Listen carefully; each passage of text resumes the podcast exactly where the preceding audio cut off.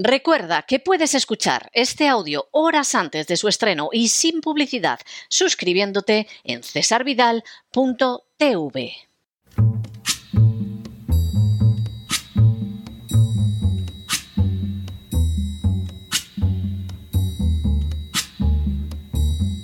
La voz con César Vidal, desde el exilio.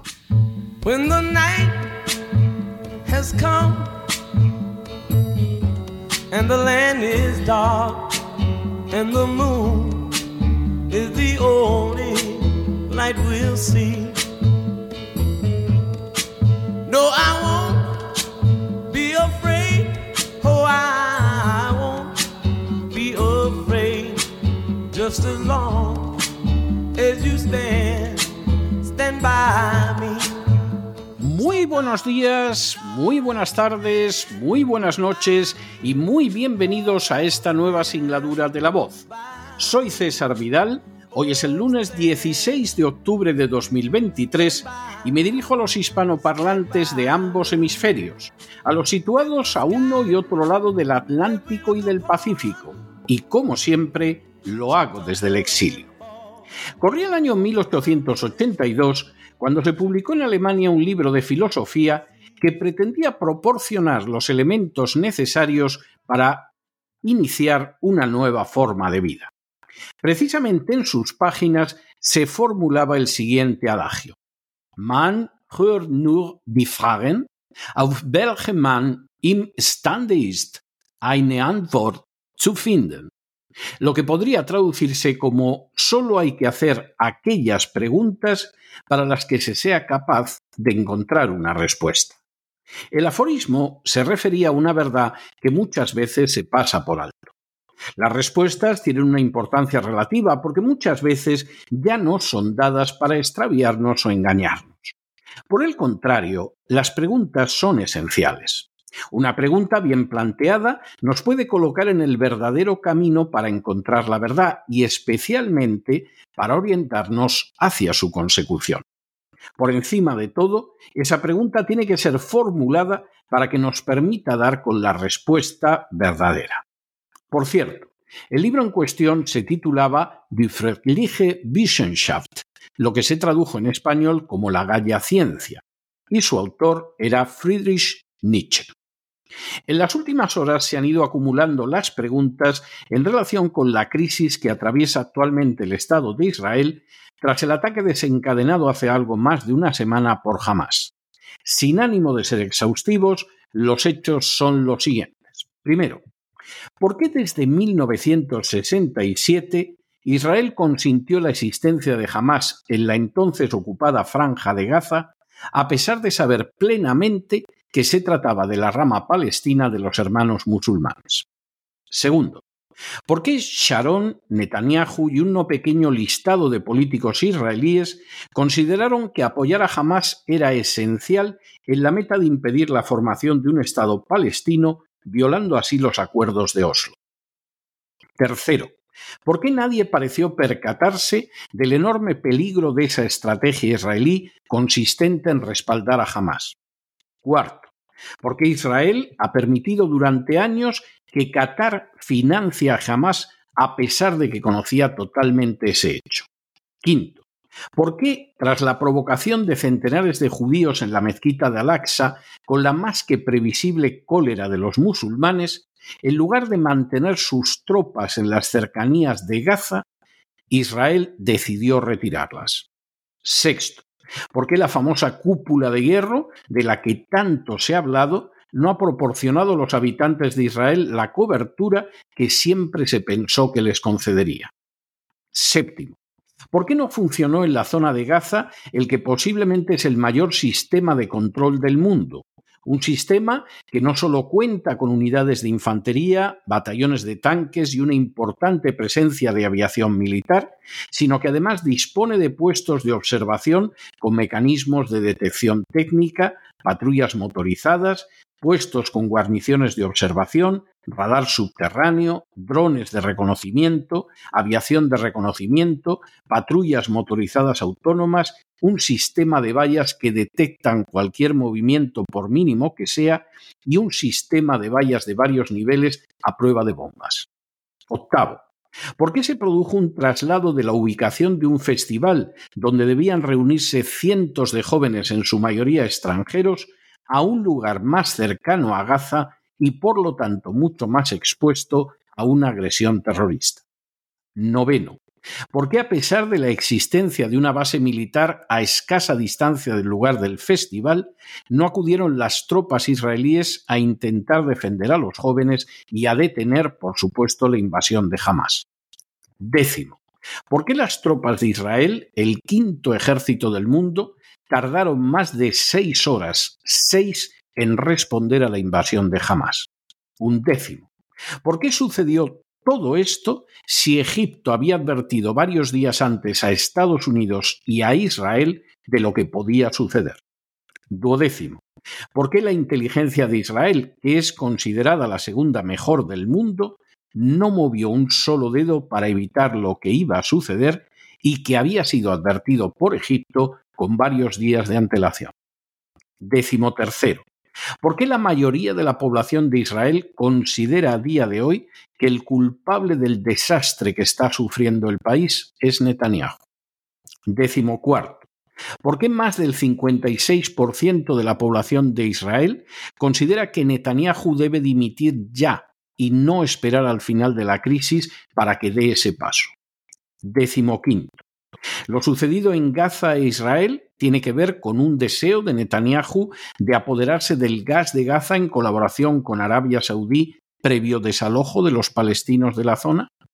Y decimos sexto, toda esta tragedia tiene que ver con una línea política seguida por Netanyahu, en la que, como quedó de manifiesto durante la crisis del coronavirus, lo más importante no es en absoluto la seguridad de los ciudadanos de Israel, sino el alcanzar determinadas metas políticas. Todas estas preguntas resultan esenciales para saber qué está sucediendo en estos momentos en Israel y Gaza, para conocer cómo se ha llegado a esa situación y para discernir si existe alguna vía para alcanzar finalmente un futuro en paz y seguridad. Sin embargo, no se puede ocultar que a la vez existe una serie de cuestiones que se han orillado durante décadas y que ahora resultan ineludibles. El Estado de Israel no se creó como cumplimiento de supuestas profecías bíblicas ni por un impulso religioso. Por el contrario, el sionismo era un movimiento secular y nacionalista que al inicio de su existencia provocó los resquemores de la mayoría de los judíos religiosos precisamente porque estaba decidido a establecer un Estado judío antes de que lo hiciera el Mesías y, por supuesto, sin su colaboración. Su finalidad era, de manera confesa y nada oculta, establecer un Estado, el Estado judío, como lo denominó Theodor Herzl, que sirviera de protección para los judíos de todo el mundo y que se caracterizara, por ejemplo, por el hecho de que una prostituta judía fuera detenida por un policía judío para ser condenada por un juez judío. En otras palabras, un Estado donde los judíos fueran únicos y desempeñaran todas las funciones. La gran esperanza era, pues, que los judíos finalmente tuvieran su Estado y a él se trasladaran. Sin embargo, esa esperanza del sionismo solo se ha cumplido en parte, siquiera porque la mayoría de los judíos, en torno al sesenta por ciento, continúa viviendo fuera del Estado de Israel y solo un cuarenta y uno por ciento se ha establecido allí. Semejante circunstancia, por otra parte, no resulta extraña, ya que desde el siglo sexto antes de Cristo la mayoría de los judíos ha preferido no vivir en Israel. Y en el siglo primero de nuestra era, dos terceras partes de los judíos del mundo vivían fuera de la tierra de Israel. Es cierto que a día de hoy muchos judíos realizan su aliyá o su vida a Israel, pasan allí viviendo un tiempo, pero finalmente abandonan el Estado de Israel porque consideran más conveniente vivir en otra parte del mundo.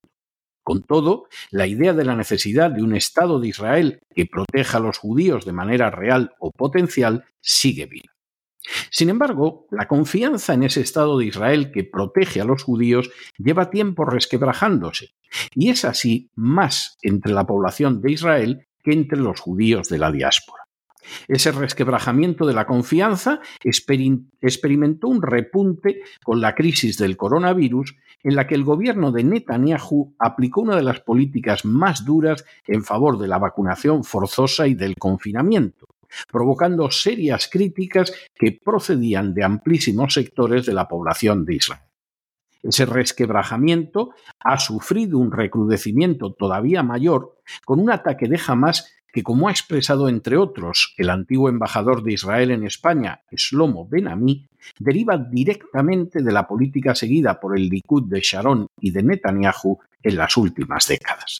Esa inquietante desazón tan solo ha comenzado porque, mientras que multitud de israelíes consideran que están asistiendo a un episodio de pavorosa y peligrosísima incompetencia por parte del gobierno de Netanyahu, muchos se manifiestan también en las calles convencidos de que se ha tratado de acciones directamente decididas por él y que es, como gritan en las vías públicas a voz en cuello, un asesino.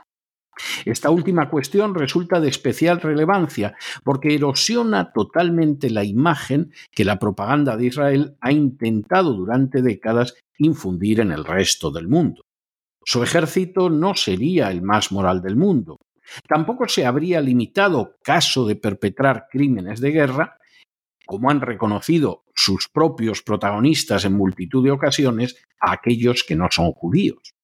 Por añadidura, sería un ejército que no tendría problema no en acabar con la vida de civiles enemigos, sino en permitir que fueran muertos sus propios conciudadanos para conseguir unos fines considerados superiores que su vida y su seguridad. Además, los políticos israelíes no habrían tenido como su primera misión la de preservar la vida y la integridad de los judíos, como al menos en teoría se pretendía con la fundación del Estado de Israel, sino que su primera meta habría sido la de alcanzar unos determinados objetivos políticos a una costa de que para ello murieran no solo inocentes en el campo contrario, sino también en el propio. En otras palabras, fueran cuales fueran las finalidades de su fundación, a día de hoy, pero desde hace décadas, Israel no estaría ya regido por personajes idealistas que buscan el bien de sus conciudadanos con mayor o menor acierto, pero de manera decidida, sino que, por el contrario, estaría gobernado por gentes que buscan conseguir metas políticas concretas, aunque ello signifique la desgracia y la muerte para sus propios conciudadanos. Llegados a ese punto, cabe preguntarse lo que puede derivar el futuro para el Estado de Israel, y no por las amenazas externas, que son innegables, sino especialmente por las internas. A fin de cuentas, el Estado judío desapareció en el Reino de Israel en el siglo octavo antes de Cristo y ya no reapareció nunca. Desapareció en Judá en el siglo sexto antes de Cristo, y posteriormente en la Judea del siglo primero después de Cristo, y así permaneció desaparecido durante siglos. En contra de un escrito triunfalista enviado por Netanyahu hace unos días, indicando la superioridad de los judíos sobre otras culturas y naciones, la dolorosa realidad es que la responsabilidad de esos sucesivos y repetidos desastres nacionales derivó siempre de los mismos judíos, como podemos leer en las páginas de la Biblia y en el Talmud. No es menos cierto que desde el siglo sexto antes de Cristo ningún Estado judío ha logrado convencer jamás a todos los judíos para que vivan en la tierra de Israel, siquiera la mayoría. En momentos como los presentes es más que obligado preguntarse si no ha llegado el momento para cambiar un rumbo que ha demostrado ser trágico. Y es así, ya que de formularse las preguntas correctas deriva el recibir las respuestas adecuadas. Pero no se dejen llevar por el desánimo o la frustración, y es que a pesar de que los poderosos muchas veces parecen gigantes, es solo porque se les contempla de rodillas y ya va siendo hora de ponerse en pie. Mientras tanto, en el tiempo que han necesitado ustedes para escuchar este editorial, la deuda pública española ha aumentado en más de siete millones de euros y el gobierno actual va a seguir gastando el dinero de los contribuyentes, tanto enviando buques de guerra para apoyar a Israel como enviando más dinero a los palestinos. Muy buenos días muy buenas tardes, muy buenas noches. Les ha hablado César Vidal desde el exilio. Que Dios los bendiga.